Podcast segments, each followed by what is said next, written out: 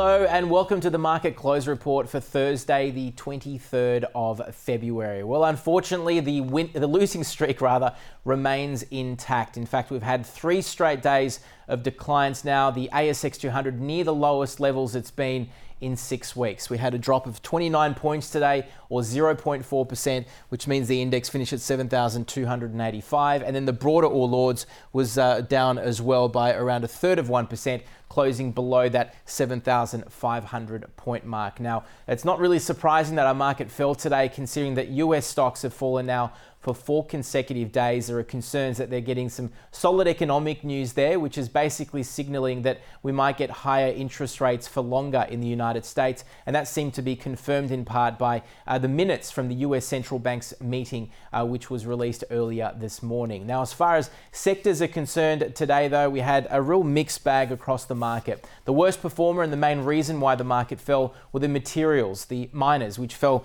by roughly 1.5% today. Now, this was blamed on on a few things. One is that interest rates, as I said, are, are continuing to lift in the US, or at least the expectation is there that uh, they're not quite at the end. A stronger US dollar also contributed here. Uh, the US dollar rose off the back of that news, and when the dollar rises in America, that tends to put downward pressure on commodity prices. And finally, continued warnings of potential Chinese government crackdowns on ore prices. The iron ore prices rallied something in the order of 50% in the last few months and hasn't been higher in around eight months as well. Outside of that, though, it was a real uh, mixed bag with consumer staples the second worst. The other losers only fell modestly, and the winners, well, healthcare stocks stood out up 1.1, the utilities up 1.2, and then tech and communication services also a little higher. Now, we had plenty of companies out with profit results. We've only got a few days really of this uh, half year profit reporting season, which is still having having an impact on how stocks are, currently moving. But if we look at some of the best performers today, we had the Lottery Corp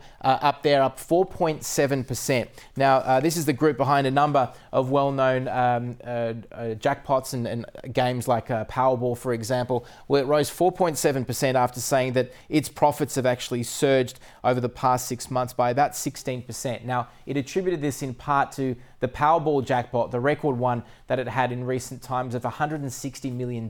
So the bigger jack, the jackpot is, generally speaking, the higher the ticket sales. We also had Medibank Private lifting in the order of 6.5% today. Now, of course, they've been hit by that um, uh, stolen customer information saga back in October last year, which went on for quite some time. That cost the company about $26 million, but they've still managed to see their profits edge a little higher and their dividend was a bit firmer as well. Ramsay Healthcare was up 3% today. Uh, now, the company posted a 20% jump in profits, and I put this down partly to a recovery in elective surgeries, which really dried up during the pandemic. But with things returning in large part to normal, that's helped to see elective surgery numbers rise. And Eagers Automotive was another standout, lifting 9%. It actually was the best improver on the ASX 200 today. Record underlying profit on improved demand for new and used cars at its uh, at its dealerships. Now, if we look at some of the losers on our market today, uh, Rio Tinto fell about 1.7 percent. Certainly not the worst performer on our market, uh, but still quite a heavy decline. It released its profit results after market close yesterday. It said that profits have fallen 40% over the course of 2022. It also said that the annual profits declined partly because iron ore prices fell by 25% over the year and diesel prices rose 80%. So its costs are rising and the, com- the price of the commodities it's selling have fallen back. Qantas Airways down 6.8% today despite actually returning to profitability after three years and $7 billion in losses during the pandemic. It decided not to pay a dividend though. Zip down 6.2%. The buy now, pay later company has more customers, about 7.3 million around the world at the moment, but it still is posting losses. In fact, the losses are getting even worse. It widened this time around for the half uh, to roughly over $241 uh. And finally, Bega Cheese, it actually ended up being the worst on the ASX 200 today. Released its profit results as well. It's had quite a challenging half of lower earnings, due in part to higher cost. So it's needed to pay more uh, for milk and uh, cheese prices rising haven't quite been uh, had the same sort of positive uh, impact on the stock just yet. Now, if we look forward to, to uh, currencies, rather, we've had just the Aussie weakening against the Kiwi slightly, but it did strengthen against all other currencies, including the greenback at 68.3 US today at least. Uh, stronger against the yen, the sterling, and also the euro. Now, looking forward to tonight, there's plenty that investors should be on the lookout for, but one of the key things will be an update on inflation coming out of the eurozone tonight.